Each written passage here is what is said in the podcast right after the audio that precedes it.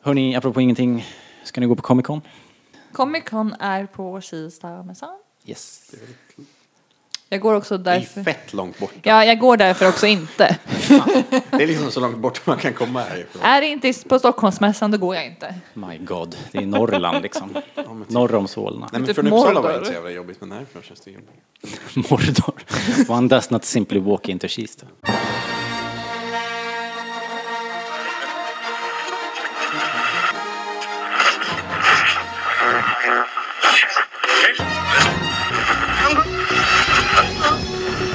Rebellradion. Svensk Star Wars podcast. Vi pratar om allting Star Wars i Sverige och världen. Hjärtligt välkomna. Hej! Du lyssnar på Rebellradion, svensk Star Wars podcast i samarbete med Stars.se. Jag som programledare heter Kristoffer och med mig idag har jag Nathalie Hej! och Robert. Hallå! Idag ska vi huvudsakligen prata om boken Asoka om ingen mindre än Asoka. Robert har läst boken och ni får höra hans tankar om den. Vi ska även diskutera dokumentären The Prequel Strike Back, A Fan's Journey. Nej, vi kommer aldrig sluta prata om prequel-filmerna. Dokumentären undersöker prequel-filmernas relevans idag och ställer frågan om det inte blir missförstådda. Slutligen så gör vi en djupdykning i Rebels säsong 3 så här långt. Men först lite snack om saker som hänt i veckan. Ja, vi börjar med att återkoppla lite till förra månadens avsnitt lite snabbt. Eh, vi tipsade ju om Star Wars Uprising senast.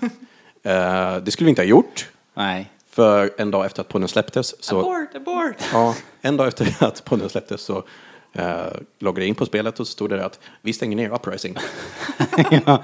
Så allt vi tar det blir till skit liksom. Ja, och Vi är hemskt ledsna. yes. Så det var inte så mycket av ett tips för så fort det liksom annonserades så fanns inte spelet längre att tillgängligt att ladda ner. Ja, det var ju lite synd. Men Ja. också tidsbesparande kände jag. Ja, Så och, det var ju bra. Jo, det var jag, jag tänkte, okej men ska jag spela klart storyn? Nej, jag lägger ner nu och sen har jag inte rört spelet. Nej. Eh, Lika bra det då. ja, och, det, och det når sitt slutgiltiga slut någon gång i november, tror jag. Då All right. kommer det raderas liksom. Ja, servrarna stängs av. Så då, But why? det, de tjänar inte pengar på det, antagligen. Och det kunde de inte räknat ut från början. Nej, kanske inte. Men eh, som vi snackade om så var det ett ganska generöst spel som ett Ja. mobilspel. Att man kände sig aldrig tvungen att spendera pengar för att Nej, nej. palla spela. Det fanns ju mycket att pilla med ändå liksom. Ja. Och man fick ju lite credits om man kunde. Ah, så allt det ni hyllade var det som gjorde att Disney gick bankrutt? Ja, men alltså, jag förstår att de inte tjänar pengar på det. Nej. Men ja, så det är synd.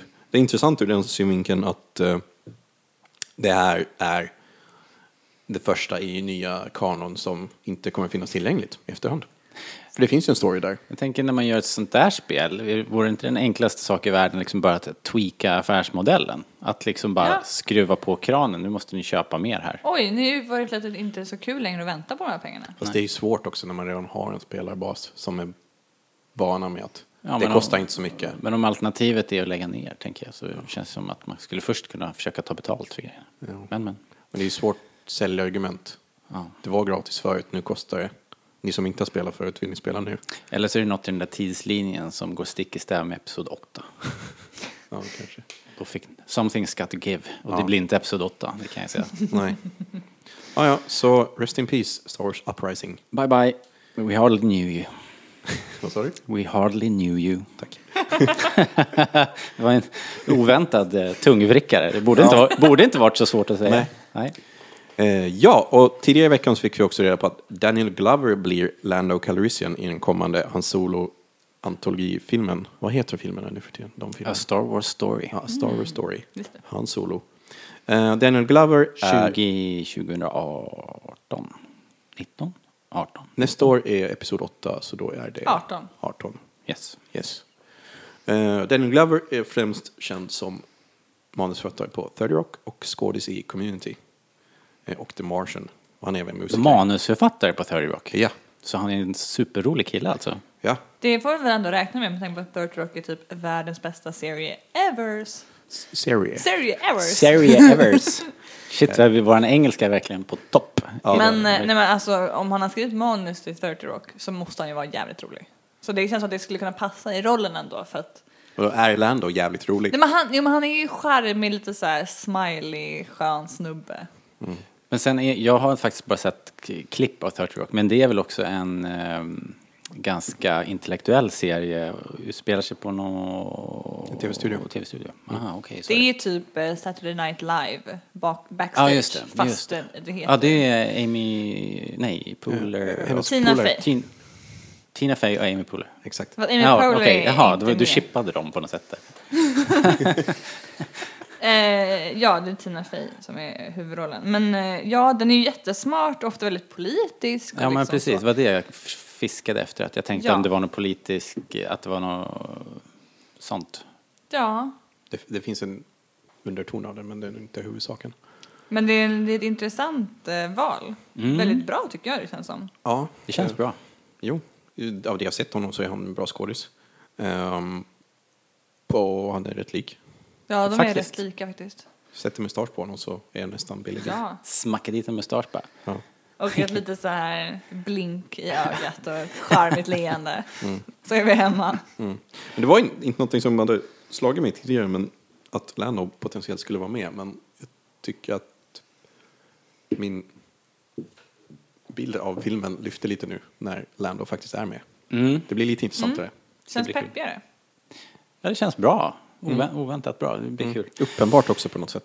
Jag, ehm, jag har ju flera gånger sagt att den där filmen är ett högriskprojekt, men, men jag det är svårt att motstå det här faktiskt. Jag tycker det här luktar eh, som ett framgångsrecept faktiskt. Jag, det, nu blir jag lite sugen. Ja, jag har också sågat det här. Men jag tror att det var det här som gjorde det till hennes pepp. Alltså på riktigt kändes det roligare så "Åh, just det, Lando är med. Åh, vad har de gjort innan? Hur känner de varandra? Alltså, så lite mer så substans i deras relation. Lando är på många sätt en mer intressant karaktär än Han också, många gånger. Kan jag tycka. Ja, eller han är i alla fall en karaktär man gärna vill veta mer om, Ja. tycker jag. Mm. Alltså, Hans Olof är ganska tvådimensionell i, i allting hittills. Ja. Han, är ju, han är ju liksom bara me, myself and I i, i princip. Eller i alla fall är det så han gärna vill att folk ska se honom.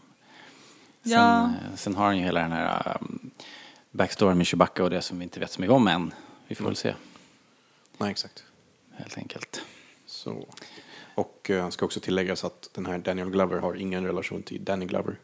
Nej, just det. Eh, Vilket jag tänkte att han hade. Det kanske är ett vanligt namn. The Glover Family. Nej, jag vet inte. Ja, men kul i alla fall. Jag ser fram emot det här nu. Mm. Jag tror det kan bli bra. Yes. Men eh, det finns ju mer nyheter. Jo, jo. Ja. Rogue One. Ja. Ja. ja. Ehm, inte den här veckan, men förra veckan kom det också en ny Rogue One-trailer. Den 51 i ordningen. Eller var det den tredje? Tredje eller andra, det är lite oklart. Ja, just det, en teaser. Men nu, de Star Wars-teaserna är ju så långa. Eller okej, Force Awakens var ganska sparsam. Ja, den var Den sparsam. första var ju en riktig teaser i alla fall. Den Ja. där som kom runt jul eller vad det var. Ja, exakt. Men den första Rogue One-teasern, det var ju en, det var en trailer. Jag skulle säga att det här är den tredje. Ja. Definitivt den tredje. Ja, men då säger vi det. Ja, men Är det med eller Settled. utan den eh, internationella trailern? Eller tv-trailern, den som också var lite omklippt. Så vi är femte, sjätte trailern. inte sett faktiskt. Nej, det är samma. Det är inte mycket skillnad. Nej. Men lite snabbt då, vad tyckte ni om den, Robert? Eh, jag vart pepp igen. Jag ty- Efter förra så var jag lite så här att jag inte riktigt tyckte att eh, peppometern gick inte i topp. Bra. Nej, jag kommer inte ihåg varför jag tyckte det riktigt, om jag ska vara ärlig. Det var bara en känsla. Men, och känslan här är ju bara att det var, det var bättre klipp. Det var, det var ju fantastiska klipp. Jag tycker allting ser eh, fantastiskt ut. Ja, just det. Nu fick man ju se också eh, Mikkelsens karaktär och man fick se bra klipp på Director Krennic och allting ser skitbra ut tycker jag. Så jag blev superpepp. Och klippet på Vader var ju eh, fantastiskt när han kommer stövlande där. Han ser ju super eh, ut, vilket han inte gjorde i de and- andra klippen förut. Hur, hur kunde du avgöra det? Av att du såg hans hjälm bakifrån? Eh, Nej men vi pratade väl inte om det, att det Ja, just klippet det, var just så märkligt, det var, det var så... Det, det, var, var- lite fel vinkel. Det, var- det kändes som att han stod och kurade liksom. Mm. Han såg inte så... Det Det var, det var inte hans bästa sida. Nej. Men det här var det. Ja. Så det var stor skillnad. Eh, Liksom det här är ju petitesser men i slutändan så byggs det ju upp liksom. Det blir någon sorts eh, sammantagen känsla och det är pepp. Mm. I like it. Ni var lite tveksamma om ni skulle se trailern.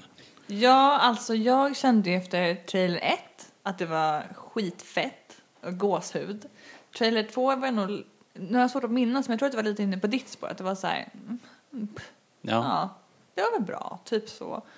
Och sen började jag kolla på den här trailern och så kände jag bara nej, jag kan inte kolla på det här. Eh, Det är för mycket spoilers och jag är då till skillnad från Robert extremt spoilerkänslig. Jag vet inte någonting. Jag är också lite emot trailers, vilket jag har sagt förut. Så då stängde jag av. Och sen vart jag mobbad till att titta på den ändå. och tvingad. Vad har du för kompisar egentligen? Ja, det kan man ju fråga sig. ehm, och då såg jag typ två tredjedelar, sen stängde jag av igen. Och sen tvingade Kristoffer mig att se slutet också. Ehm, Jag föreslog, jag tvingade inte. Det måste jag ändå säga. men då kändes det redan förstört. Men eh, Men jag sa att inget avslöjades i slutet, allting avslöjades i början. ja, vilket jag, jag kan hålla med om. Men eh, nej, jag gillar inte att de avslöjar så här mycket av handlingen. Jag tyckte ändå att det var kul med The Force Awakens, att man gick dit och man visste inte riktigt liksom vad det skulle komma Du, du, du spelade inte in poddar på den tiden. Vi, list, vi listade ju ut hela filmen efter sista trailern. Ja, men jag valde att inte tänka så mycket på det. Nej. Men, eh, men jag tycker att den här är inte så att du behöver lista ut någonting. Du får historien i knät. Och du vet ju ändå vart det barkar hän liksom. Jo, det men jag vi vill inte så liksom inte veta... Prequel-problemet. Mm, Ja, men jag vill inte veta vem, vem Mads är här och varför och varför hon...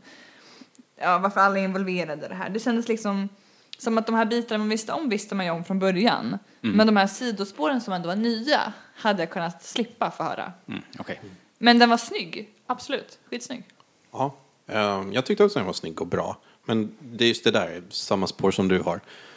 Att eh, förut så visste jag typ bara lite i mitten vad som hände i filmen. Nu känner jag att jag, nu vet jag första scenen i filmen och jag vet vad som händer i slutet på filmen. Som jag inte visste att skulle hända tidigare. Att de kommer att ha en stor fet rymdfight som kommer att vara awesome.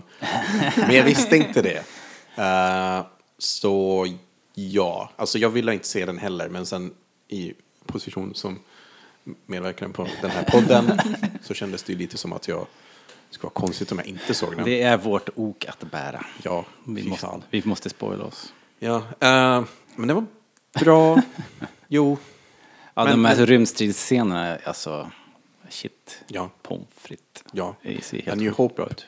Slutstriden kommer kännas ännu ruttnare än nu alltså. Ja. Eh, när det är så tätt inpå.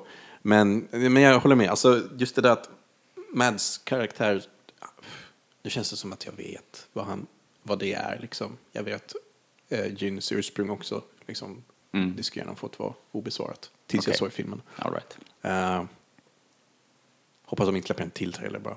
Det här var Nej, sista. men det kan de väl inte göra nu? Om de följer mönstret för eh, Force Awakens, och det är inte säkert de gör det eftersom det var ganska speciellt eftersom det var en nystart på hela franchisen. Men då körde de ju massa tv-klipp också. Så jag skulle tro att vi får sådana. Alltså jag tyckte det var en bra trailer, jag tyckte om den. Det är bara att liksom det där, nu har jag så många pusselbitar där så mitt huvud kan inte låta bli att börja pussla ihop dem. Men är ni sådana som att när ni sätter er och kollar på filmen sen så sitter ni och Ja. att prickar av Ja. och Nej. undrar var, varför kommer inte det där klippet Nej. med? Och, Force Awakens, Ja. min bioupplevelse. Jag minns ingenting. nej men då så. Men, Den perfekta konsumenten liksom. ja, ja, nej, Allt är alltså- nytt och fräscht. Men jag är också en sån som även om, om vi skulle se liksom en New Hope nu så blir jag arg om någon säger så, åh snart kommer den här scenen. Då blir jag så, men vad fan? Vi kollar ju på den nu, jag vet, inte vad som händer om tio minuter. Fast jag vet vad som händer om tio minuter. Jag vill vara liksom exakt i stunden hela tiden. Jag kan bli arg när folk pratar om avsnitt på någon tv-serie som jag är i- början på fast jag redan har sett den två gånger. För att det känns som så här, mm, förstör inte. jag vill uppleva varje sekund på nytt liksom. Men eh, så att om man är spoilerkänslig och inte har sett trailern, se den inte. För det behövs inte. Nej, det där vet ni ju själva. Men eh, jag tänker att om man lyssnar på den här podden och man eh, följer oss på Facebook så då, då accepterar man ett visst mått av spoilers, helt enkelt. Jo. Fast vi, vi frågade ju när vi la upp trailern på vår sida om ni skulle se på den. Eh, se trailern. Ja. Eh, och vissa svarade att nej, det skulle de inte. Nej, nej precis. Just för att Det- de kände att det räckte. Det är mina kompisar. Ja, men det är helt rimligt. Jag tycker att det, det är väl... eh, Jag, jag kan på sätt och vis förstå det, men jag kan, jag kan inte... s- Jag kan inte låta bli. alltså, det och jag, hur ska man låta bli? Nej, och i slutändan så stör det mig faktiskt inte, måste jag säga. Nej, jag borde ju kunna kolla på det eftersom jag inte minns någonting. Nej. Men nej. det är en princip. Vet du vad jag kom på när jag satt där och pratade, en återkoppling till förra. Vi pratade ju om musiken i förra trailern och så då hade ju du din ljudspaning med Anastasia och eh, den här eh, Ljudspaningen var, hade inte med Anastasia att göra men det var ju musikalmusik. Kommer du Ja. ihåg Sarah Brightman? Ja, ja, ja. ja. Och sen, bara någon vecka efter det så trillade ju nyheten ner som en bomb att Anastasia blir musikal. Då tänkte jag på dig, du, må- då måste ju du bara trilla av stolen av lycka. Jag har helt missat det. Åh gud. Gud vad sjukt. Ja, Det så var det. allting bara så här. Bling, bling, bling. Precis. Åh, är det, är det i, Eng- i London? I hope so, for your sake. Eh, ja, det om det. Ett litet sidospår. Vad glad jag blir. Alltid kul med lite återkoppling. Men vi går vidare. Hi, this is Ashley Eckstein, voice of Ahsoka Tano from Star Wars The Clone Wars and founder of Her Universe, and you're listening to Rebel Radio.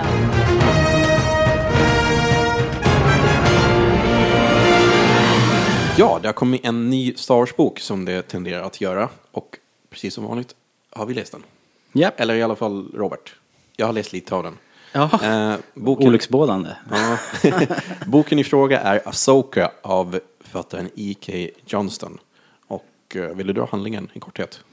Ja, precis. Det kan jag göra. Eh, den här kom ut den 11 oktober, så det har jag hunnit gå lite tid. Men jag ska försöka hålla det rätt spoilerfritt här.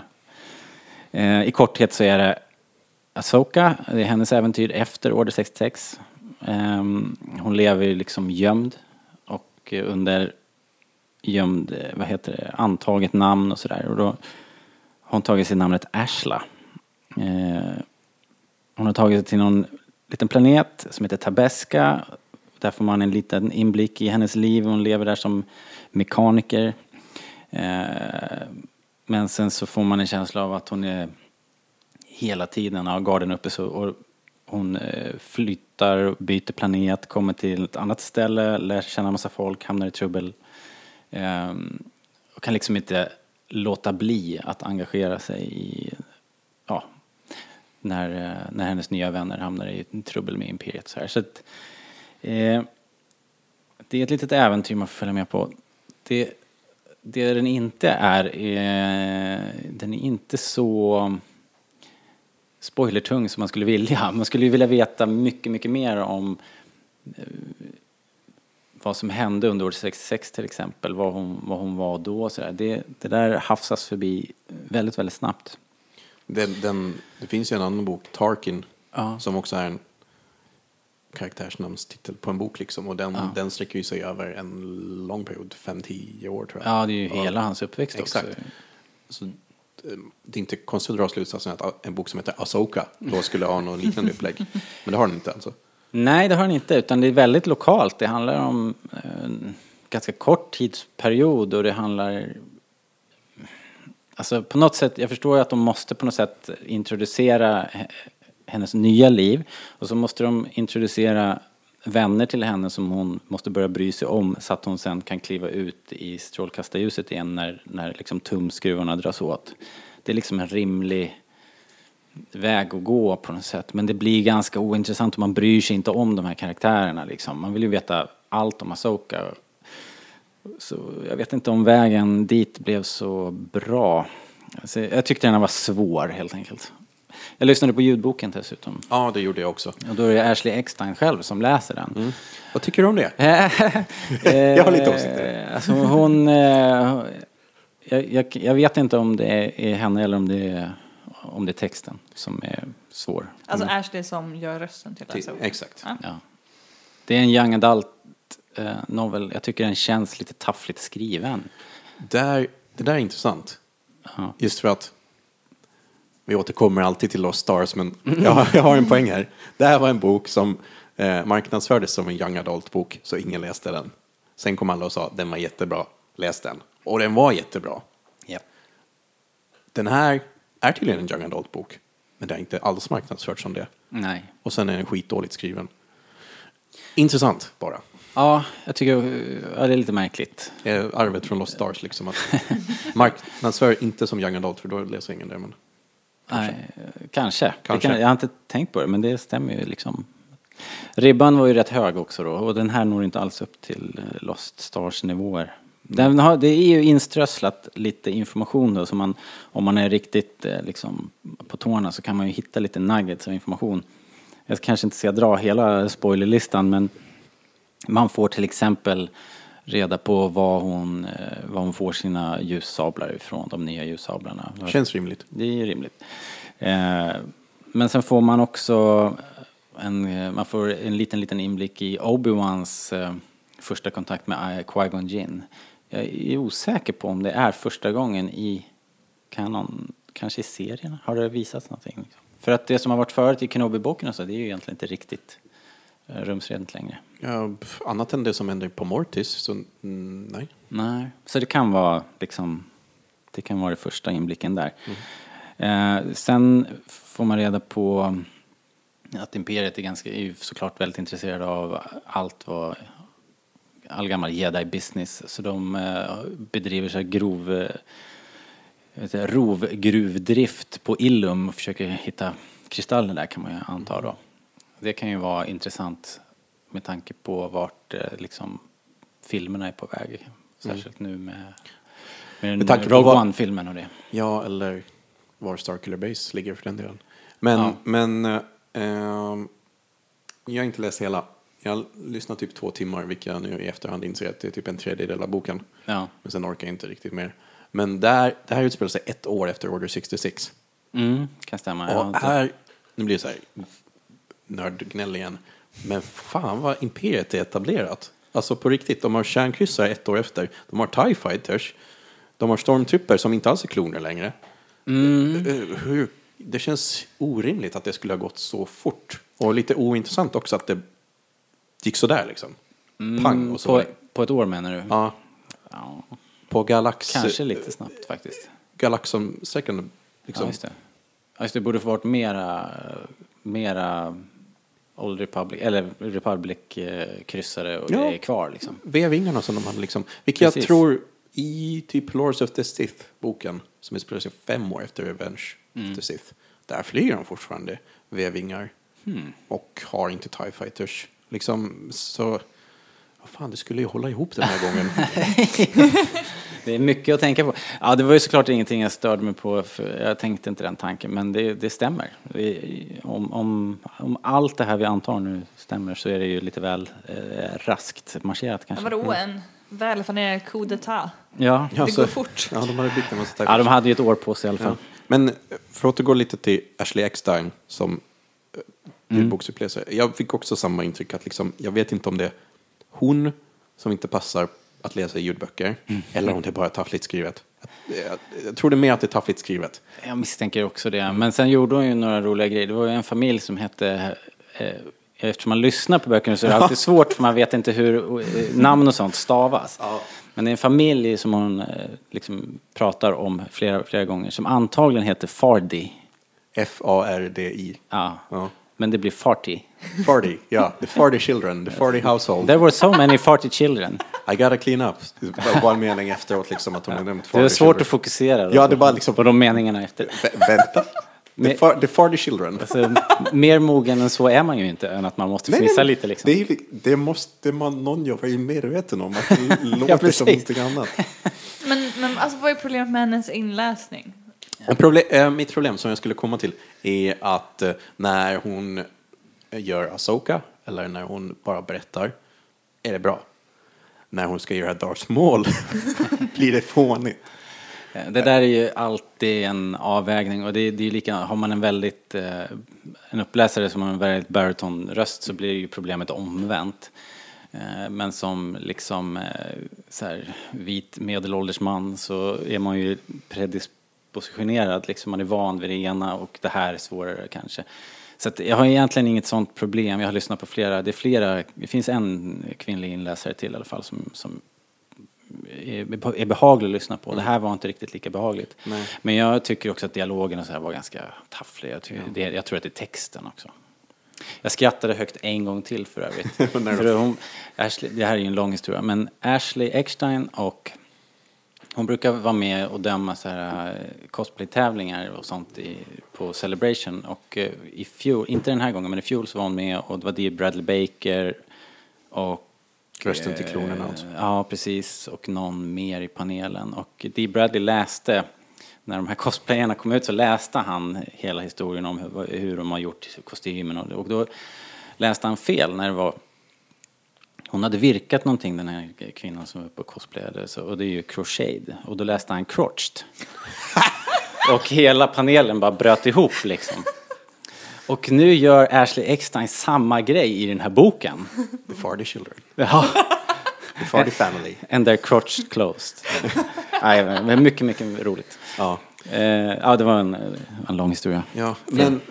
Ja. Jag, jag, jag som är Asoka Tano-fan tycker ändå det här känns lite tråkigt. Ja, skit, skittråkigt. Jag var ju superpepp innan. Ja, Ja, det, det finns hon ju... förtjänar ju en vettig berättelse tycker jag. Ja. Det här om att Anakin och Asoka träffades en sista gång innan Order 66, det nämns inte. Ja, men precis. Liksom Alltså, sådana intressanta Den grejer. här panelen som hölls, som vi fick se i efterhand, det finns på Youtube, Ja. Asoka-panelen, eller vad heter panelen? Clone Wars någonting.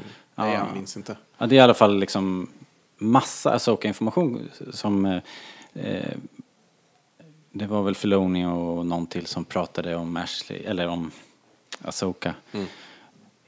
Informationen man fick där, det var, då satt man ju nästan och grät efteråt för att det var så jävla bra liksom. Det, hade inte det varit bra att ha med det i den Det, här det boken? känns ju som att någonting man skulle ha i en bok. ja, tänk om man kunde haft det i en bok. Där man kan expandera de händelserna liksom. Göra dem intressanta. Och lite fanservice, vad fan. Ja, Folk vill ju bara höra det här. Är det så svårt? Det påverkar ju ingenting. men Om de jag- redan har sagt att det har hänt. Nej. så jag undrar vad tanken med den här boken var alltså. Och det känns som att den där panelen var en reaktion på den här boken. Att de hade läst den och det var, ja. "Åh, nej, det här är inget bra." Ja, det är konstigt att de har ju varit väldigt involverade liksom, i boken. Så, ja, det är en missed opportunity. Den får knappt, eh, knappt alls godkänt måste jag säga. Ni, kan, ni måste inte läsa den här boken. Eh, Jag, säger, jag försökte ju natta få dig lite pepp. Bara, ska inte läsa din första Star Wars-bok nu då? Det är ju Asoka. Kom igen, kom igen, kom igen. Jag är glad att du inte gjorde det. Nej men för sen så slutade jag höra det där ganska fort. ja, när jag satt och lyssnade på den så bara, nej. Nej. Ja, men Nej, den är inte så lång i alla fall som ljudbok. Bara sex timmar, sju. Eh, Ja, jag kommer inte ihåg något sånt. Det Det är ju inte överkomligt. Jo, men det säger väl en del om vad det är för... Ja, men då skulle jag hellre läsa dem på papper och Ja. Skriva. Jo, men det är ju faktiskt kanske, det kanske är bättre för att då sätter man tonen själv också. Då slipper man höra en konstig röst i huvudet. Ja. Och eh, vi- ska ju prata mera prequels här sen. Det, det är ju samma sak om man läser, jag skrev häromdagen, eh, och det kommer upp, kommer på starwars.se så småningom om prequels-serier. Det är samma sak där, om man har problem med tonen i prequels. Att det låter på ett visst sätt eller vissa karaktärer kanske överröstar andra med sina slapstick-skämt och sådär och, och pruttljud. Så liksom allt det försvinner ju om, om det är du själv som eh, är eh, rösten liksom. Eh, så det kan ju absolut avgöra. Lyfta en berättelse. Yes. Men synd, missed opportunity på Asoka, låter Japp, det som. japp.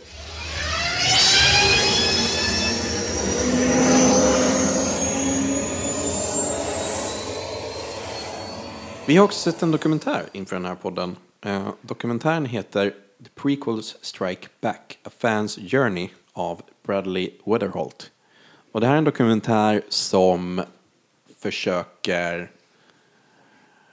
undersöka prequel-filmerna och deras plats i kulturen idag. Eller någonting sånt. Eller nej, det lät på... Lite, men eh, också eh, ta ett nytt tag och ifrågasätta eh, bilden av prequels. Alltså, eh, har, de fått, har, har de fått mer skit än de förtjänar? Och varför eh, har de blivit så...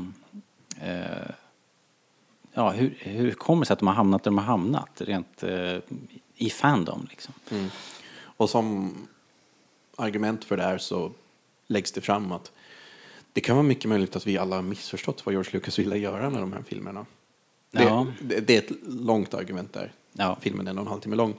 Men i det så finns det i korthet en, ett argument om att stilen på till exempel dialogen skulle gå tillbaks till, vad var det du kallade Arthur? Arthur igen. Ja, sagan om eh, kung Arthur och Ja. Guinevere och liksom, det är tusental, 1100 eller vad det nu kan vara. Ja, Så det är gamla, gamla, gamla sagor. ja. Och så nämns också the ring theory som vissa kanske har hört talas om. Men den teorin får en ordentlig förklaring i den här dokumentären, hur den hänger ihop Mm. och så. Och det är i korthet en tydligen antik i berättarstil där det sista rimmar med det första på något sätt och nej, det är jättekomplicerat. Men det finns en massa att Men det är väl helt enkelt att en berättelse hänger ihop i en cirkel där startet, starten och slutet hänger liksom samman. Ja, ett, episod 1 är som episod 6 och episod 2 är som episod 5 och episod 3 är som episod 4. Det är typ det. Och det här ska då vara en väldigt, väldigt, väldigt gammal berättarstil, teknik, mall som återfinns i många kulturer Mm. förr i tiden, Precis. menar han. Ja, exakt. Det här var ju... Det är väl aldrig någonting som George Lucas har uttalat, just ringteorin. Men han har ju sagt många gånger att eh, det bygger på upprepning och att det är... It's like poetry, it rhymes. Ja, det har han ju sagt. Det har han sagt. Eh, Men eh, det är väldigt intressant. Ringteorin som sådan är... Eh, om ni inte har sett eh, det här... Eh, eh, Nu kommer inte jag ihåg vad vad han heter som har presenterat ringteorin men det är ju lätt hittat på nätet och vi kan, vi kan länka också på show notes för att eh, det är oerhört intressant. När man börjar korsklippa Star Wars-filmerna och sätta scener bredvid varandra så är det ju eh, eh, nästan liksom scen för scen, klipp för klipp. Eh, vink, samma vinklar, samma händelser liksom. Så att det, är, det ligger helt klart någonting i det här. Och det är inte en slump, det är ju ändå sex filmer vi pratar om, det kan ju inte bara bli så. Det är ju inte som den här, eh, vad heter den, slumpteorin att man sätter, vad det nu är, En- en- en apa som skriver... Som skriver något till eh, Shakespeare. Ja, det, tid. det funkar ju inte riktigt så liksom. Ehm, ja, jag satt ju där och kollade på filmen och så köpte jag de här argumenten. Bara, mm, det, det, det är nog möjligt. Och liksom, tanken finns ju där att George Lucas i de gamla filmerna pratar ju så otroligt mycket om hur han tog inspiration ur, vad heter han, författaren till den här boken? Eh, Stephen Campbell. Ja, hans bok eh, A Hero with a Thousand Faces. Där han, Och hela Star Wars bygger ju på att återgå till det klassiska hjältesagan. Liksom. Det är det som Star Wars är. Så helt klart har George Lucas koll på sånt. Ja. Gamla berättartekniker, liksom sånt. Så det, det ter sig inte konstigt att han skulle ha kunnat läsa om en sån här berättarstruktur. Nej, Man verkligen ska inte inte. underskatta honom, att Nej. han inte har läst om det. Exakt. Men sen när jag funderar på det så vet jag inte hur jag köper det. För att visst, man kan alltid lägga fram saker så att de ser ut och passar väldigt bra ihop också. Men jag är säker på att det finns scener där som sabbar allting. Som liksom, där Ehm. saker inte hänger ihop. Där trean rimmar med femman plötsligt och sånt där. Liksom. Det är lätt att hitta mönster om man söker mönster. Det är det människor gör. Absolut. De hittar mönster. Absolut. Och sen har ju den där sidan om, liksom, George Lucas skrev ju manuset till Episod 1, vad var det, några månader före de började filma. Ett, ett first draft. Och därför är filmen kanske inte så klar alltid. Nej. Så, Men där är kanske problemen med dialogen och så ligger. Kanske själva strukturen kanske har funnits längre, det vet jag inte. Men eh, och det är mycket sant, alltså i alla manusen, han hatar ju att skriva liksom. Märkligt nog. Så är det, alla de här tre prequel-filmerna var ju en plåga verkligen. Och han spottade ur sig där verkligen i sista sekunden. Det var ju, var ju försenat också flera gånger för att han inte fick fram manuset i tid. Det var ju verkligen så här så att hela produktionsavdelningar bara stod och stampade för de visste inte vad de skulle göra. Så, Så att det, det är ju sant. Det var ju, men han kan ju fortfarande ha haft, jag tänker att han kan ha haft strukturen klar och vetat precis vad han ville göra. Men det är ju en sak. Sen kanske man, nu sitter, jag här igen. Jag kommer ju alltid att försvara George Lucas. Men jag, eh, jag gillar, om vi ska släppa det spåret, för det, det, är liksom, det är som det är. Och George Lucas, för vi vet ju inte vad som rörde sig i hans huvud. Men jag gillar dokumentären eh, som sådan. Jag tycker det är ett eh, häftigt projekt. Det, det, alla är ju betjänta av att, att ifrågasätta sig själv emellanåt och ifrågasätta sina fördomar framför allt. Eh, och eh, de här filmerna har ju fått mer än sin beskärda del av, av hat. Så att eh, det kan vara bra att liksom distansera sig från det och ta ett nytag. Liksom. Ja, alltså jag håller med om det. Och det presenteras ju i dokumentären det här att man Många ogillar de här prequel-filmerna för att de inte är de gamla filmerna. Alltså att det finns en ehm, en koppling där med att man är uppvuxen med de gamla filmerna, man älskar dem och så får man de här nya filmerna och så gillar man inte dem för de är inte de gamla, det är inte samma sak, det är inte samma känsla. Eh, och jag köper det argumentet. Men jag kan säga att jag är inte uppvuxen med de gamla filmerna.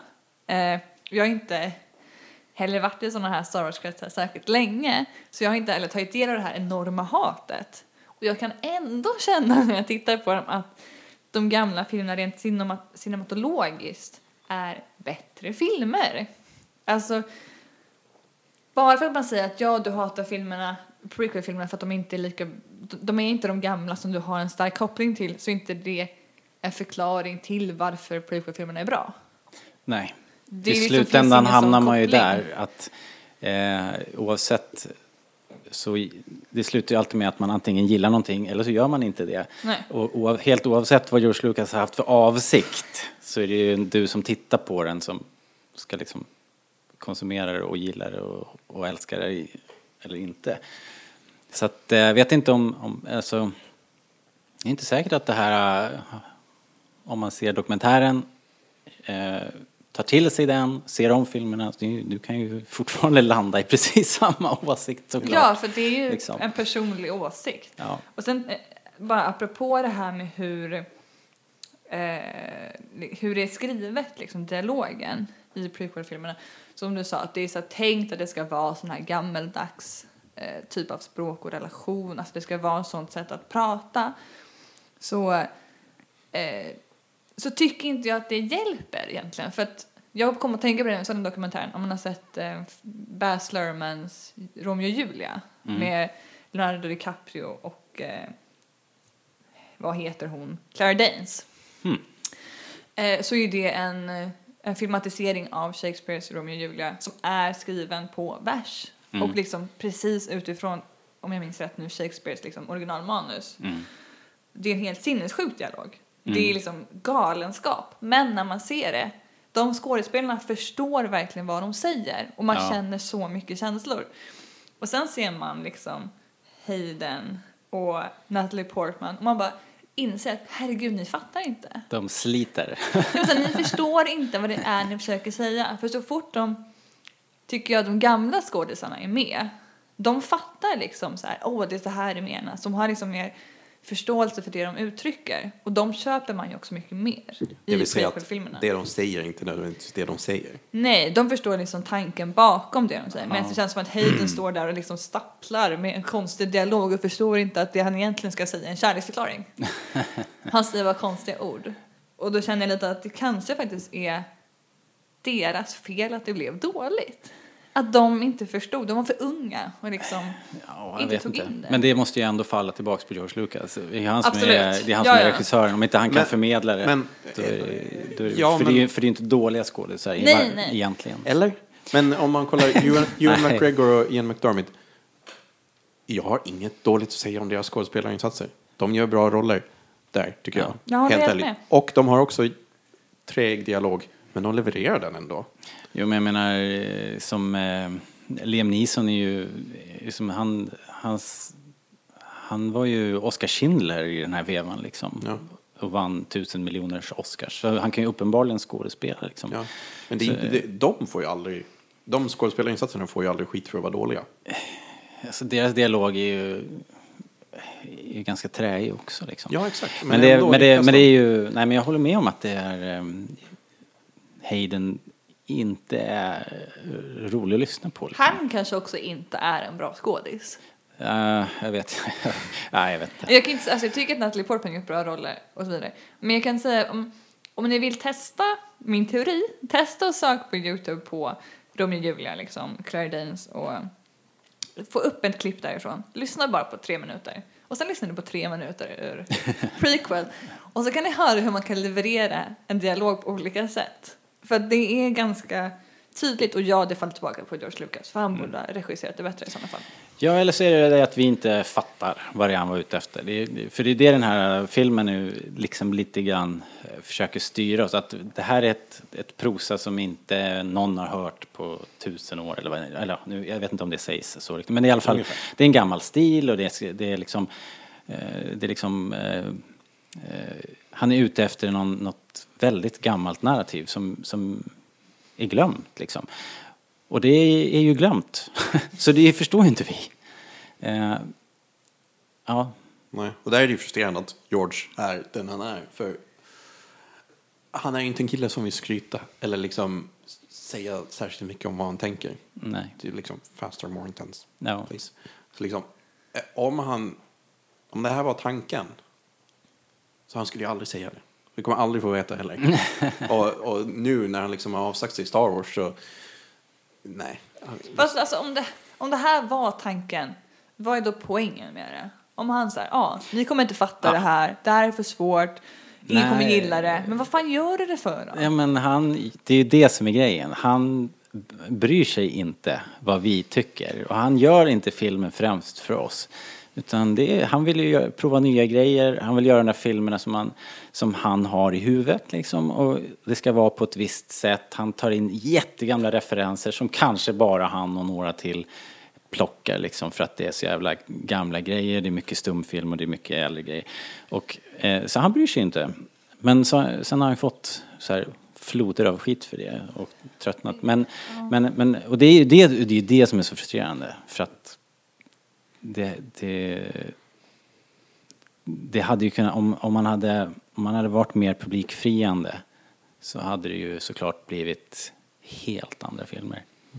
Om det, om det skulle funnits lite mer av en redaktionell process där, att det, George Lucas tycker ju hade fria händer i stort sett allt i prequel-filmerna. Och de flesta sa ja till hans idéer, allt. Känns det som, när man kollar på extra material. Ja, eh, alltså Och om det skulle finnas lite mer input där, kanske, liksom.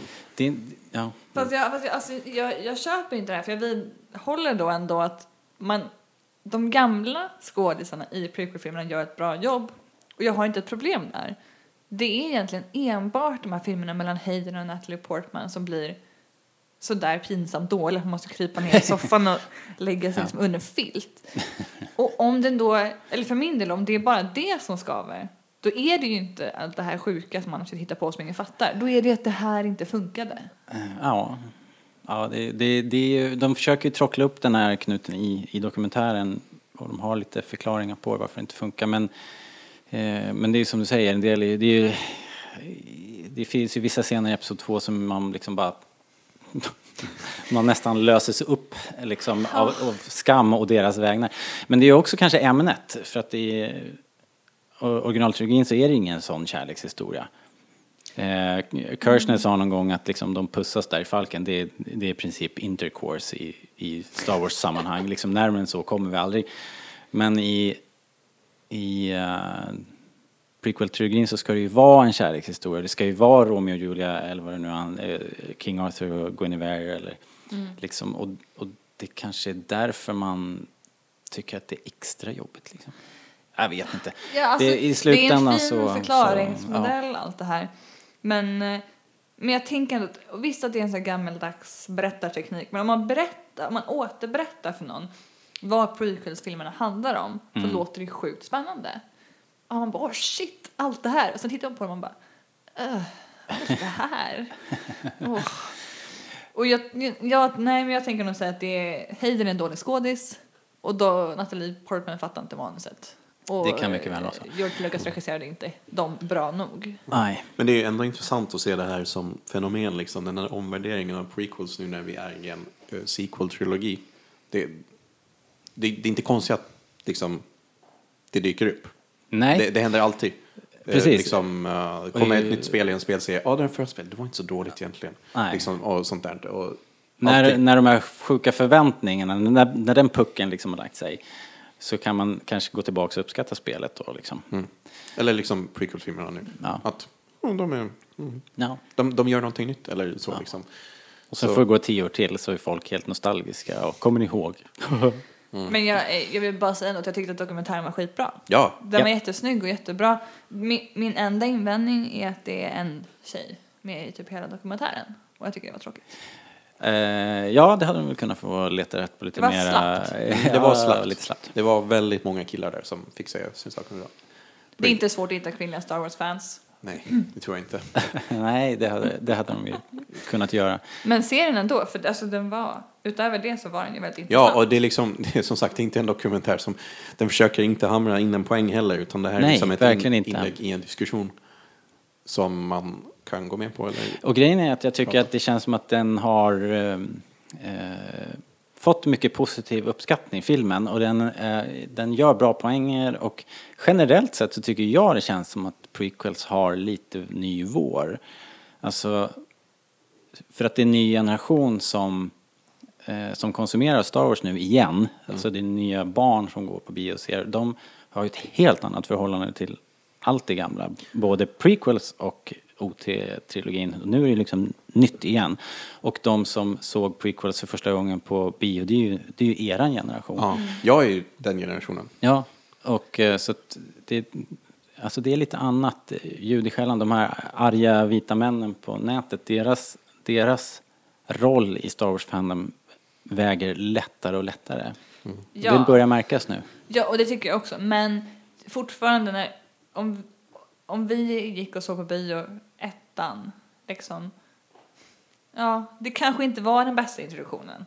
Och det, alltså till Star Wars. För det är fortfarande tveksamt verk. Fast, fast alltså, jag tror att det finns en hel generation av ungar som älskar de här filmerna. Och jag vet ju folk som älskar Jar Jar. Liksom. Alltså, den som Ja. fick mest skit av allt, det var ju nog den gamla trilogins fans som inte kunde hantera det. Absolut, Medan barnen faktiskt älskar det. Ja, men jag tänker på många som jag känner som så här, ah Star Wars, det var den där konstiga filmen med lilla barnet. Man bara, nah, var ni tvungna att se den? Ja, det är olyckligt om de slutar där. Jo, det liksom. vet jag väldigt många som har gjort. Ja, Efter att okej. bara, Fast- ah det här var ja. inget för mig. Men som motargument då, A New Hope är väl inte heller en supersmidig ingång. Jo. Nej, jag fick höra att du tyckte den var lite tråkig efteråt. Nej, men den var, den, den satte en helt annan ton. Sen är den lite, ibland lite träig. Mm. Men eh, det Rätt lågt tempo faktiskt om man Ja, jämför alltså med moderna filmer. Om man jämför med Force Awakens. Ja, shit. Men om man jämför den och ettan så är det liksom så här. Du jämför liksom chokladpudding och min Michelinstjärna. Alltså lite så känner jag personligen. Jag hatar chokladpudding. Säg ingenting gott om chokladpudding. ah, ja. Yes. Se dokumentären. Ja, som sagt. Det är bra. Choklad, chokladpudding var en stapelvara i mitt föräldrahem. jag. Och jag, jag kan inte äta det. Nej, jag kan inte heller det längre Det faktiskt.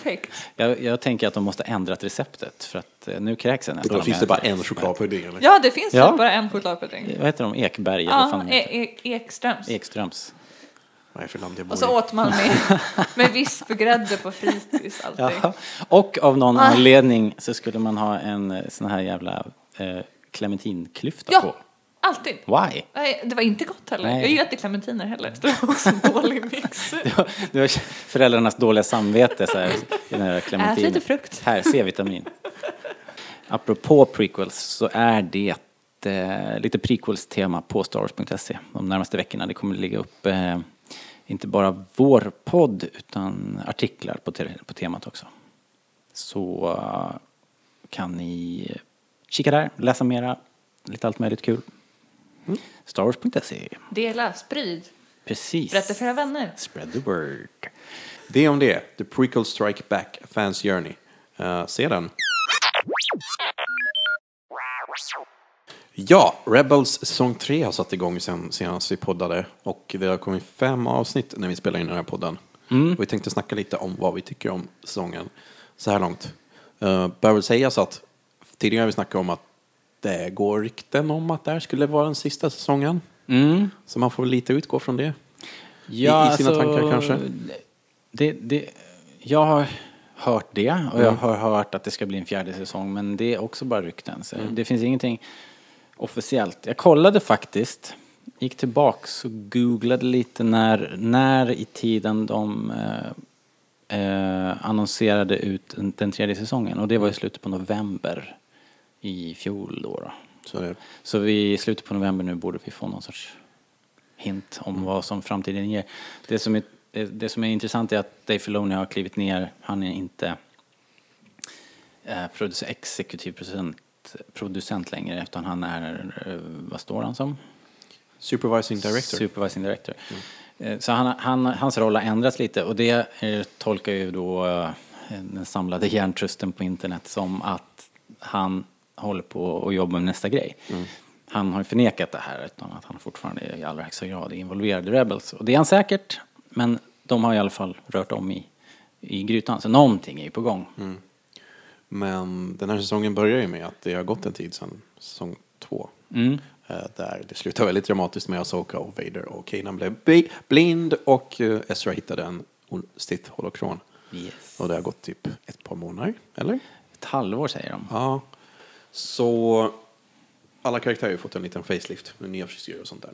Ja, Ja, Skönt att bli av med Ezras fula hår. ja. till förmån för den här pottfrisyren. Vilket lyft. ja. Nej, men det var väl lite trevligt för någon slags... Sabine fick inte nytt hår va? Jo, hon bytte Ny färg. hela tiden. färg. Ja, nya, ny rustning också. Men hon var väl blond redan i slutet på andra säsongen? Nej, hon hade grönt. Lite andra färg-highlights. Ah, okej. Jag noterar inte hennes Konstigt att inte du är mera Ah, känslig Ja, för det ja, men jag tyckte att hon var blond. Jag märkte när hon bytte mitt i säsong två var det bytte hon ju frisyr typ, mitt i ett avsnitt. Det är bara för att du har sporterat, sportat, sporterat, sportat blonderat hår med lila highlights nyligen. Så. Lila highlights, lila misslyckad färgning, kalla det vad du vill. Jag tror att du är ute, helt ute och cyklar här faktiskt, Ja, Natta. okej. I'm so sorry. Ja, men okej, så vad, vad tycker ni om säsongen så här långt? Vi kan ju ta det i början. Första avsnitten, Steps into Shadow och Holocrons of Fate.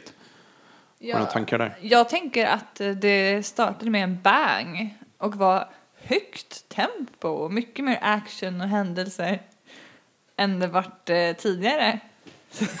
Vi har en katt på bordet här. Katt på poddbordet. Förlåt, tappade fokus lite. Katten kommer trampa överallt här. Eh, nej, men tyckte det var mycket högre tempo och så än det var tidigare i Rebels. Och det kändes liksom så här, oh wow, kan det vara så här? Mm. Eh, kände jag Det var initialt. köttiga avsnitt så att säga. Men det var matigt. Mycket av det Matigt som skulle kunna köttigt. dragits ut till typ tre avsnitt i säsong två var liksom ett avsnitt här. Och man bara oj, Ja, eller de har så liksom- mycket att berätta kändes det som. Eller som hela holocron tjosan Mm. kändes som i tidigare avsnitt, eh, säsonger någonting som ska hintats om i första avsnittet Ja. och fått ett avslut i slutet av säsongen. Ja. Medan det nu i avsnitt två var ganska färdigt. Nej, Ezra har inte holocronen längre och det kanske inte blir så mycket mer med det. Eller, vi vet Eh, inte. Nej, vi får se. Det, var, det är väl två, eh, två avsnitt. Steps into Shadow var ju ett dubbelavsnitt och sen var det Holocrons of Fate. Och där avslutas hela den. Det var där de kopplade ihop Holocron och... Ja, eh, just det. vad heter det? Vad, vad heter det? Det var en jedi holocron och en sith holocron. Ja, det är båda är Holocron. Ja. Ja. en Jedi, en Sith. Mm. Och, eh, och, och, och de gick, försvann de, liksom meldade de ihop och försvann. Gick de sönder i Gud, jag processen? minns inte. Gud, jag minns inte heller. Men det var, Kan ha varit så. men det var lite snygg foreshadowing där och Verkligen, då, vad, vad tänkte ni där? Jag, när den, när den, eh, ja, för er som inte har förstått det, det finns ju viss spoilerrisk.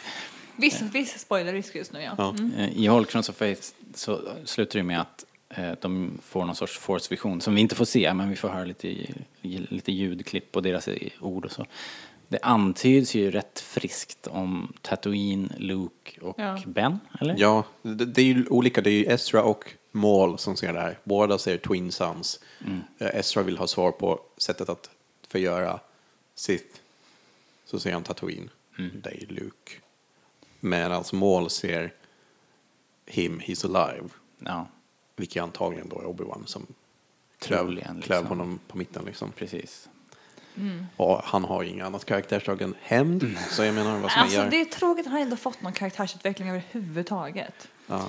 Men Ja, Han var ju ändå på väg i slutet på säsong två. Ju hade han ju ett annat Ja. endgame. Det ut- var ju väldigt uttryckligen så. Men sen nu så känns det som att med det här som att han halkar tillbaks. Men vi får väl se vad de gör med det här. Det var ett jäkla tempo i alla fall de här första avsnitten. ja, det var spännande och Bendu introduceras. Ja. Det Eh, var... Det, det var, Bendu var rimligheten själv i Star Wars. Liksom. typ när, eh, ibland kan man bli lite trött på det. Kanan ojar sig över den här holokronen bara, fan den kommer göra Ezra så ond. Och Bendu bara, ett föremål kan inte göra en person ond. Jag bara, nej, det stämmer. Men det kändes lite tyckte jag som eh, i Clone Wars när de möter de här eh, force beings liksom. Mm. I- Mortis. På Mortis, ja precis. Eh, att det var en sån typ av varelse. Det jag kände också var att om jag hade varit ett barn och sett det här hade jag blivit så jävla rädd för Bendu. Det var så otäck stämning hela tiden när han var med. Han pratade så här otäckt med sån här... Han, det finns en Konstig dissonans mellan rösten och Ja. hur han ser ut som blir väldigt creepy. Ja, verkligen så Men här, som någonting jag uppskattar jättemycket. Jag tyckte han var Ja, väldigt rolig. Men det är som gjort för mardrömmar hos en, Ja, hos en kanske. åttaåring liksom. Eh, Mina barn har inte sagt något. Jag tror inte kanske min yngsta har nog inte sett det i och för sig. Nej, men jag kan tänka mig att det är en sån typ av karaktär som man så här, uh. Ja, det är lite som, oh, det är lite som den här eh, tigern i Aladdin i början som öppnar sig där i öknen. Ah, okej. Det pratas lite likadant och de ser lite liknande ut i stilen. Ja, det är nog därför jag tycker att det är otäckt, för den tyckte jag var skitläskig. Det glömde jag säga. Den här karaktären, Bendu, eh, framställs ju som någon sorts eh, grå mellan force being, alltså I'm the one in the middle. Ja. Inte varken god eller ond, inte svart eller vit. Eh, Bendu är ju ett, eh, ett gammalt eh, ord eh, som, som George, det kommer från George från hans tidiga, tidiga drafts från 76 liksom, från hans små anteckningsböcker. Eh, jag sa inte det, men i boken eh, Asoka, hon tar ju sitt, ett alter ego som heter Ashla. Mm. Det är samma, samma sak. I, I de första eh, utkasten till Star Wars, om ni har läst serien som kom för ett par år sedan, som är baserad på det första utkastet till Star Wars, den är ju helt bananas för att The det, Star det, Wars. det är The Star Wars. Eh, där där eh, pratar man om eh, Ashla och Bendu som den ljusa och mörka sidan av kraften. Och den serien är ju för övrigt helt, eh, helt eh, upp och ner. Det är som att ta Star Wars, stoppa ner det i en eh, mixer och så bara och så, så kastar man ut det på bordet igen.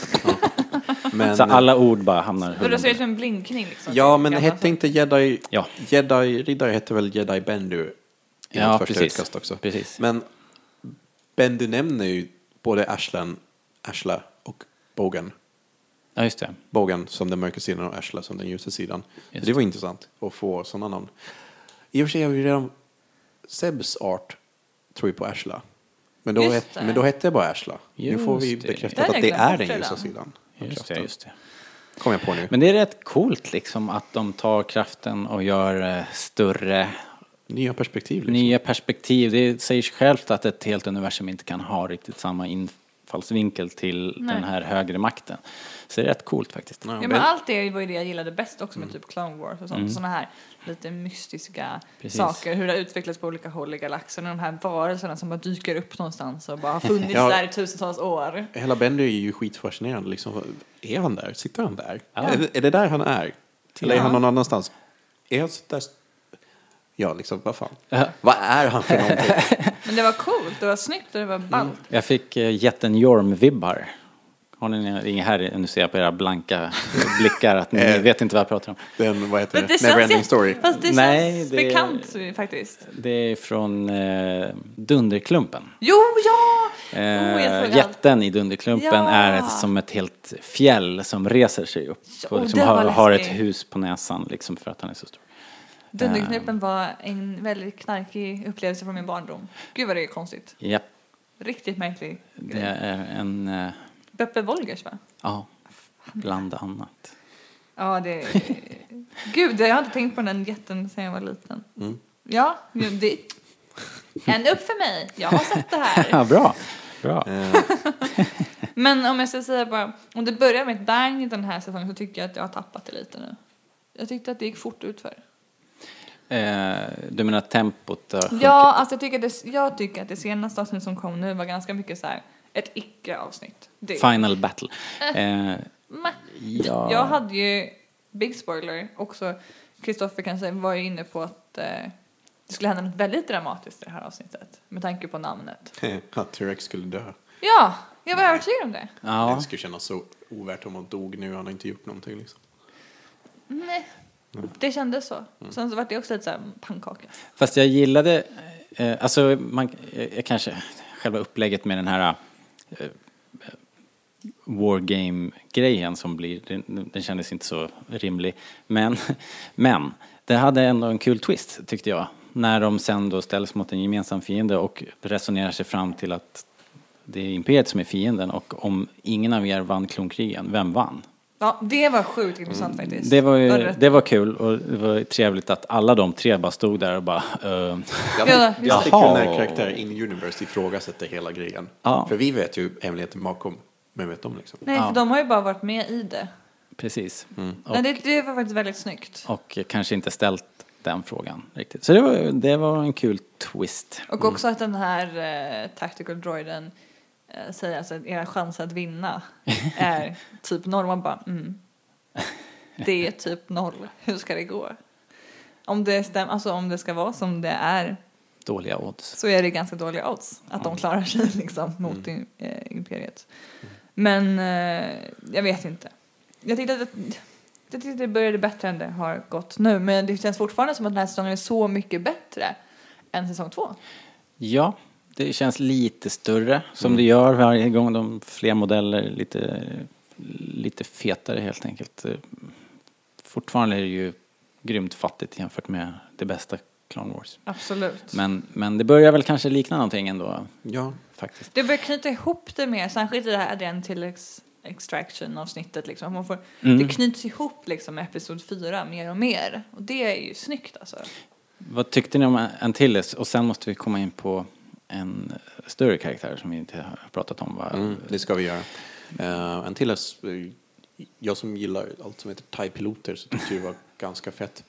Ändå så är det liksom den lilla skalan på allting som stör mig. Mm. Att det, det här är den bästa akademin fick jag höra i Rebels Recon. Det var ju väldigt liten då. men, eh, men det var ett Väldigt coolt, elit. Jo, men det var ett coolt avsnitt och kul att se Wedge överhuvudtaget. Jag vet inte om jag kände att det var riktigt samma karaktär. Rösten, rösten var inte så lik. Liksom. Eh, nej, jag tyckte kanske att båda de där var lite för mycket comic relief Ja. eh, faktiskt. Och eh, som vanligt i den här serien också så tar de eh, och för att få driv i handlingen så blir det såna här sjuka händelser som när Hobie och Wedge står i korridoren och Ja. pratar liksom Ska vi om defektera? Ska, ska vi hoppa av eller inte? Så här bara ekar i Jo, korridorerna liksom. Manuset var inte helt knivskarpt i det, Det, det, är, det är lite... Ja, men Det det, är blir, det, är lite lat. Mm. Eh, känns som att de har... Det, det går för fort. Ibland Mm. går det jättefort liksom. Eller som i det sista avsnittet när, när de pratar om att Rex har liksom posttraumatisk stress liksom. Att så här bara, ja, krig kan vara jobbigt för, eh, krig kan vara jättejobbigt för en del. Så här bara, "Åh, oj, oj, oj", och så vidare liksom. Så här. Istället för att kanske, okej, där hade vi kanske någonting vi kunde Ja, ha- stanna upp vid det lite. Ja. Eh, men TIE Interceptors. Yeah. det var TIE Interceptors. Ja men det var inte rätt maffia i, i Antilles-avsnittet var ju maffia eh, luftstrider ändå. Coolt att se simulatorhallen också. Ja, exakt. Exakt. Jag känner lite bara att återigen att det blir så att det blir aldrig riktigt farligt. Alltså så här, man var inte orolig för att Sabine skulle bli dödad. Det var ju så här, mm. Och jag känner lite att hade det här gjorts i Clone Wars, den här, den här grejen, den här historien och berättats som en antologi på typ tre avsnitt, då hade det kunnat vara grymt spännande. Med liksom så här mycket twistar och liksom mycket mer känsla i den. Nu är det lite såhär, "Wow", och så står de i korridoren och hon bara, va? Hörde jag vad ni sa? Ja, just det. Det är det jag ska rädda liksom. En, en annan grej där var ju också att Kallus eh, släpper ut dem där och det antyds ju med all önskvärd tydlighet att han är den nya Fulcrum. Mm. Eh, Det, det är liksom inte ens en eh, gissning Det, utan det var en det, det är kul, faktum en nästan. kul detalj som jag gick igång på. I Aftermath. Återkommer alltid till Aftermath. Men där snackar Wedge i första kapitlet om att han blev eh, rekryterad av Fulcrum. Aha! Ah, och, då, och då antog man ju att det var Asoka, för Asoka gick under titeln Ja, ja, Fulcrum. ja. Men Du, du, det var du, inte så. du. Det Fan, var- det är så bra att du kommer ihåg såna här saker. Kristoffer. Det är som ett vandrande uppslagsverk. Ja, Det är fantastiskt. fatta varför jag hatar trailers. Ja, just det. Min hjärna Ja. är mer som en teflonpanna. ja, precis. Men- Samma här liksom. Ja. Bara, så råkar man vispa till lite och flyger någonting ut. Liksom. Men Eh, ändå, alltså det största tillskottet den här säsongen får väl ändå vara Grand Admiral Thrawn. Yes. Som gjort hoppet från gamla Legends till Rebels. Yes, kul. Eh, ja. Riktigt bra röstskådis måste jag säga. Ja, eh, Mikkelsen också. Vad heter han nu då? Lars Mikkelsen va? Ja, brorsa till Mads i alla fall. Japp. Eh, låter lite som Ramsey Bolton. I, i, Det gör han verkligen. Så här, lite slött och släpigt i rösten sådär, men ändå väldigt... Monotont nästan. Ja, exakt. Men det är snyggt, det blir en snygg kontrast mot många av de andra karaktärerna som är såhär wah, wah. Mm. Och så pratar han och man, man, det är ju gjort för att han ska ju vara en sån här beräknande karaktär som är så här: nej vi väntar, vi ska Mm. inte förhasta oss. Och det passar så bra med rösten, det är väldigt snyggt. Mm. Jag har inte sett så mycket av honom. Det byggs upp väldigt långsamt. Nej, ja, men, precis. men till exempel i Heroes Heroes när han konfronterar Hera, eller när de pratar. Han ger liksom en aura, liksom, Ja, det är en ganska, spännande aura. ganska obehaglig typ, Mm. får man säga. Där var ju också att han tappade humöret var ju lite intressant. För annars har han varit helt kontrollerad. Men sen så flippar han ju på någon imperieofficer där. Mm. Det var jävligt bra. För att då blev han helt plötsligt mer oberäknelig. Så ja, det ska bli kul att se vad de gör. Om han kommer få finnas kvar. Liksom. Ja, det är det som är frågan. För var, Ja. så varför är han inte med senare? Nej. Men just det där att han har bytt tidsperiod totalt. Liksom. Mm. Förut var det, fast bara efter episod 6. Nu finns han före episod 4. Liksom. Mm. Ehm, ja, det ska bli intressant. Men, Men- känns han som samma karaktär? Tycker ni? Se så... Ja, Det var länge man- sedan jag läste böckerna. Ja, det var ganska länge sedan. Men det tycker jag nog. Ja. De, de trycker rätt mycket på det här med konsten och att han studerar Mm. Ja, den det- det är biten. hans han, det är hans, han, han är ju liksom helt besatt av det. Ja. Men Natta, hur funkar han som skurk? För någon som inte vet vem Thrawn är. Ja, nej, precis. Jag kände inte till honom sedan innan mer än i omnämnande. Men eh, jag tycker nog att det är bra. Han är ju ny och sen är det ju den här nya tjejen också.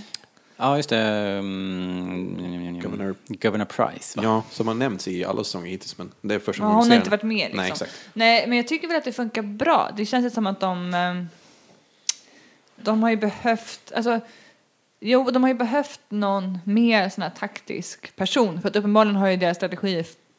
Imperiets strategi har inte gått så bra hittills. De har blivit liksom eh, en, en gäng klantiga, någorlunda klantiga re- rebeller kunnat lura brallorna av dem liksom. Så jag tycker att det är snyggt. Sen eh, kan inte jag säga så mycket mer för att han har inte varit med så mycket. Det är väl lite den här klassiska eh, bildade överklassskurken på något sätt är det ju liksom som finns i många berättelser eh, genom historien liksom. Någon som är lite smartare och kanske mer välutbildad än, än de andra eh, skurkarna och kanske de han möter också. Sen är frågan om det hjälper för att då kanske man han- överanalyserar. Han är ju väldigt von oben. Ser ju alla Ja. liksom lite sådär, ser ner på alla. Men det var ju det som var när, när den här fasaden sprack som jag tyckte gjorde att han blev mer intressant liksom. Absolut. Så han kanske inte är så jäkla, eh, du vet, han kanske inte har det här superkollen trots allt. Han spelar ju något sorts long game här som man inte fattar för att han har ju, han har ju låtit dem smita mellan fingrarna två gånger nu på fem avsnitt. Det håller inte i längden. Det kan inte hända en gång till med någon Det var sorts väl det han gjorde i trovärdighet. böckerna också. Han trodde att New Republic fick några segrar Men det var bara i förberedelse för större okej. anfall liksom. Vill jag minnas, som sagt. Det vore ju trevligt att se det här, att de verkligen tvålar till rebellrörelsen på riktigt liksom. Mm. Något större slag, man börjar bara mosa dem. Ja, för det hade ju varit det rimliga. Mm. Alltså, Det måste det hända måste ju nästan. ske. Och eh, han känns som den som skulle kunna göra det, vilket också gör att det känns mer som att det här är slutet för att han introduceras nu och det har ändå gått ganska fort. Mm. Så att eh, jag tycker att han känns mer intressant än många av de andra som är på Imperiet liksom. Eh, liksom en av de här Humle och Dumle, liksom Stormtrooper Ja, ja, och allihopa är så jävla... Det är ingen annan som har fått någon utveckling egentligen. Nej, så det känns ju liksom... Ja, det är Callas då, som gör en kul resa nu. Men då måste han få vara med mer. Mm. Jag har sett för lite av honom ändå tycker jag. Ja, han var ju veckans skurk i första säsongen i princip. Mm. Och sen vart det ju, Tarkin kom väl in. Mm. Och sen, eh, ja just det, Grand Inquisitor. Och de var ju helt... Den första stor inkvisitorn, han var ju ändå hygglig tycker jag. Det var Ja. ganska, ganska bra. Mycket bättre. Han var också mer som Thrawn. Ja, precis. Mer beräknande, mer. Jo men exakt, faktiskt. Hade är inte det. snurrande helikopter. Eh, Sablar. jo, fast han han flög inte med sin bara. Nej, ja men jag menar det. Han flög inte nej. med den. Men det är intressant förresten. Gudskelov. Inkvisitorn verkar vara över. Ja, Har inte sett något det av finns referenser i uh, Asoka-boken. Eh, de möter en inkvisitor där. där eh, jakten på jedis är ju över där eh, i princip så att det är ingenting man snackar om där. Men däremot så tar de, plockar de upp den här tråden som fanns i Rebels säsong 1 att de inkvisitorerna på något sätt samlar upp eh, kraftkänsliga barn. Mm. Eh, så den tråden drar de lite i i Asoka-boken. Men om de då inte jagar rebeller längre i Asoka-boken så kan man ju räkna med Jedis. Det är det. Jedis. Ja men det här, är, det här handlar ju om två Jedis. Jo, jo, det var därför inkvisitorerna var med i serien. För att jaga Kanan. Ja, okej. Men de, oavsett så hoppas jag på att det blir mer dramatiskt framöver. Att det blir liksom mer på liv och död än det har varit. Ja. Game of Thrones-skadad. Jaha.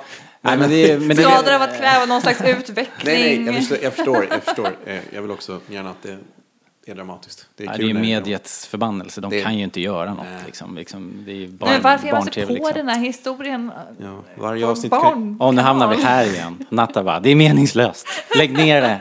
varje avsnitt kan ju inte vara ett Twilight of the Apprentice liksom. Men jag tycker att det har varit mycket bättre hittills. så Jag har ändå hopp. Jo, Japp. jo alltså det, det är Eh. inget jag suckar över att kolla på. Ens- Det är kul att det kommer för oss nu på söndagar också. Ja. När kom det förut? Mitt i Eh, veckan? Mitt typ. i veckan av Ja. någon anledning. Känns ja. bättre att gå på allt. Nu är det söndag morgon, nu äter man flingor och kollar Rebels. ja. ja, men det är nice. Och jag tyckte det var gulligt faktiskt, jag måste bara säga. Häromdagen när jag gick till jobbet vid tunnelbanan så kom det en liten kille framför mig som kanske var sju år med en stor sån här Rebels ryggsäck och så Rebels keps typ. Det var så himla gulligt. Det är så här, gud, det är verkligen poppis. Målgruppen Ja. var ute och gick. Det typ så, där är de ja, de som ska kolla på det här. ja. Ja. Men det var fint, jag har inte sett det så mycket ändå att jag, men det verkar ju uppenbarligen vara poppis. Det finns ju fan knappt några grejer att få tag på.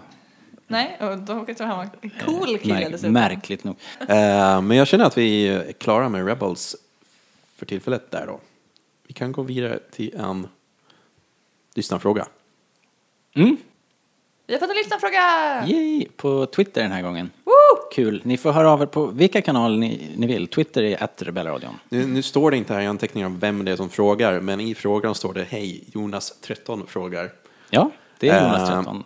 Yes. Ja, det är Jonas, 13, Ja. som frågar. Hej Jonas.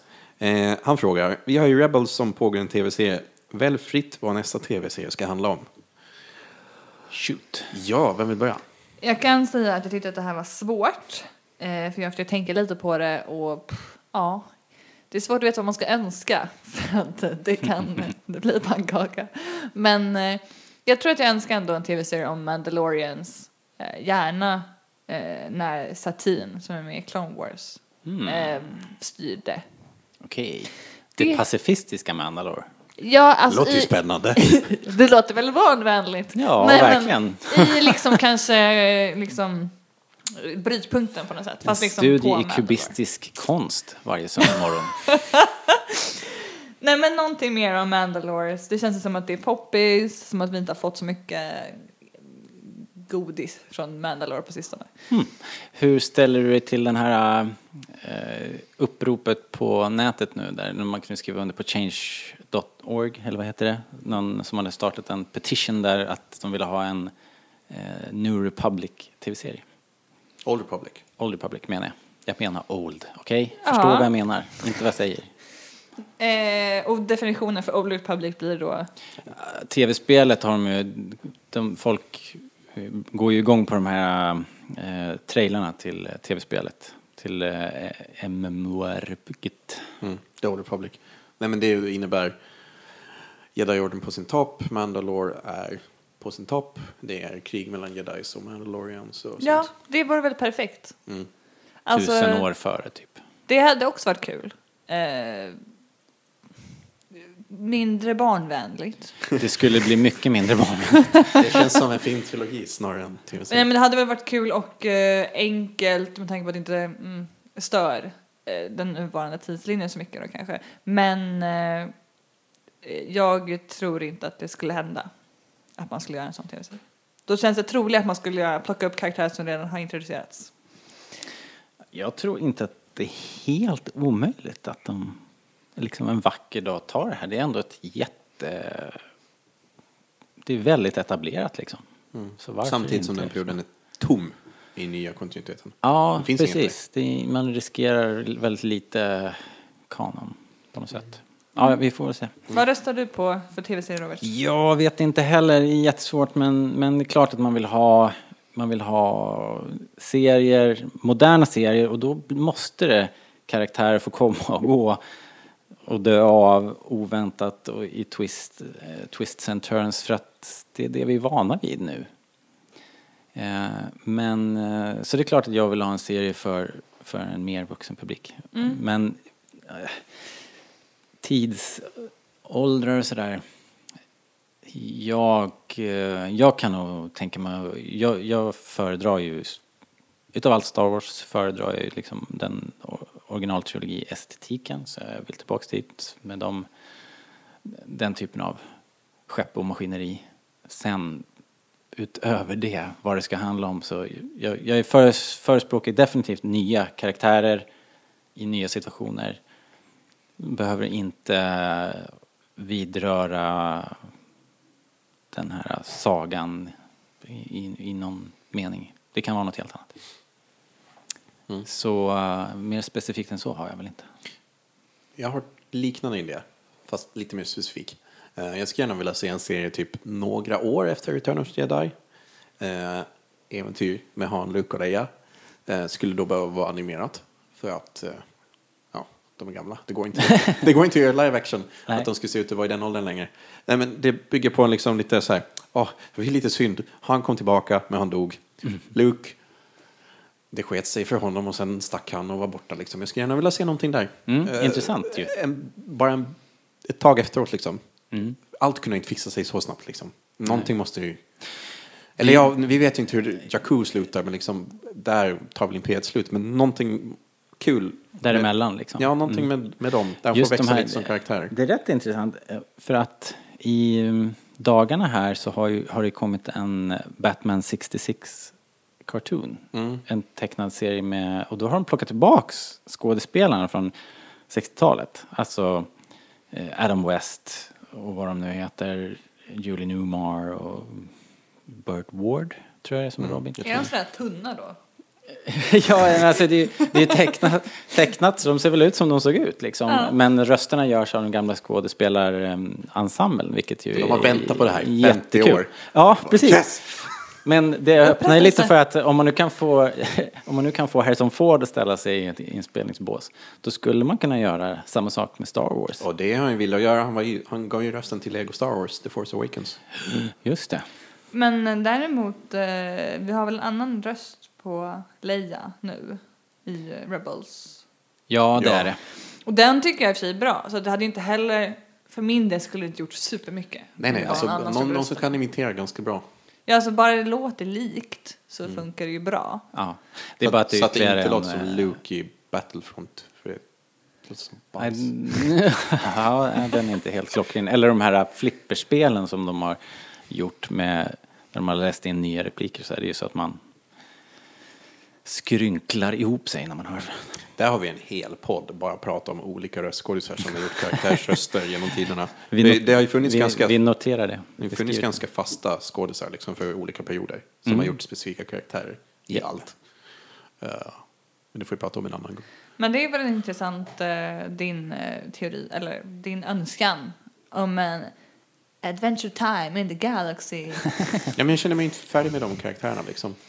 De, fick, de skulle kunna få resa runt och göra lite mindre farliga saker. Ja. Det skulle passa Disney Channel. Som studerar kubistisk konst på Mandalore. Mm. Full circle. Eller smuggla knark för den delen. Smuggla knark. Eller för den delen, vad fan, kör Shadow of the Empire mellan episod 5 och 6. En animerad serie där. Ja, why the hell not liksom. Kör! Släpp en hel, ja men varför inte? Man, kan, man måste, måste allting vara kanon liksom. Man bara Ja, köra. jag, jag menar en ny tolkning av Shadow of the Empire med liknande. Så men, men- du ska, men- du ska ändå skohorna in det i Ja. kanon? Ja. Ja. det går inte. Nej, det inte. Nej, men sure. En animerad Shadow of the Empire-serie. Hade inte det varit nice? Det Liksom varit att se nice. alla de här World Reapers och, och en klonad Nej, tänker Dark eh, Empire. naken kejsare. Ja, det är det man vill se. Jag snackar om Shadow of the Empire. När de, Full frontal Palpatine vill jag ha. Nej men usch. Jag snackar Prince eh, Caesar och Nej sånt. tack. Nej. Och Chewie som Ja, bounty just det. Fast den storyn alltså, är den... Är den... Jo, det är kul. Jaha, Tror jag. okej. All right. Bra fråga Jonas 13. Tack för mycket, tack för mycket för frågan. Fråga fler saker. Fråga oss på alla kanaler, överallt, hela tiden. Så kommer vi ge famnande svar. Japp. ja. Facebook. Eh, Facebook.com slash rebellradion. Eh, och eh, e-posten är nu för tiden rebellradion at starwars.se. Så Yes. credit. Och sen att Rebellradion på Twitter. Twitter och Instagram. Instagrams också. Eh, du hade någonting du ville säga innan vi avslutar, Robert? Eh, Angående Star.se. Ja, men bara det att vi har en prequel, eh, lite prequel-tema eh, veckorna som kommer här och eh, det kommer komma roliga artiklar och eh, lite recensioner och vad det nu kan vara. Så det kan vara värt att kika in där. Då knyter vi an till den diskussionen vi har haft idag då förstås. Smidigt och snyggt planerat. Very Ja. nice. Eh, men jag antar att det är det för den här månaden. Ja, Tack för att ni lyssnar. Glöm som sagt inte att skriva till oss. Vi radar just upp alla kanaler, men vi kan ta dem en gång till. Rebellradion at starwars.se, Rebellradion på Facebook, eh, rebellradion.se, at rebellradion på Instagram och Twitter. Och eh, så kan ni också gå in på iTunes och ge oss en femkärnig recension. Det, Please. det blir jag jätteglad över. Eh, tack och hej! ah, en grej till. Ja. Eh, om, om ni får syn på oss på, eh, på Comic Con så kom, kom och säg hej, vet jag. Ja, Eh, det var det, over and out. Nej, en grej till. okej. Fan, vi Nej, men om ni, den här om, ni, om ni har en halloweenfest och inte har någon present så släpps ju The Force Awakens på Blu-ray. Ja. Ger man presenter på halloweenfester? Vem vet? Det var vad, min vem fråga vet också. vad kidsen gör? Jag vet inte. Jag ska inte på någon halloweenfest. Jag tänker om man går trick or treat och får en Blu-ray 3D. Liksom. Det känns Men osannolikt. eh, det hade varit fett. Det hade varit fett. Det hade varit bättre än den här 20 man var glad över när man var liten. ja, Men eh, den släpps ju den 31 nu. Så Yes. att, eh, kör hårt. Köp den. Berätta vad ni tycker. Rebel Season 2 finns på DVD också, när vi ändå håller på. Får du betalt för det? Okej, nu är det slut. Nu är det slut. Hej då! Hej då!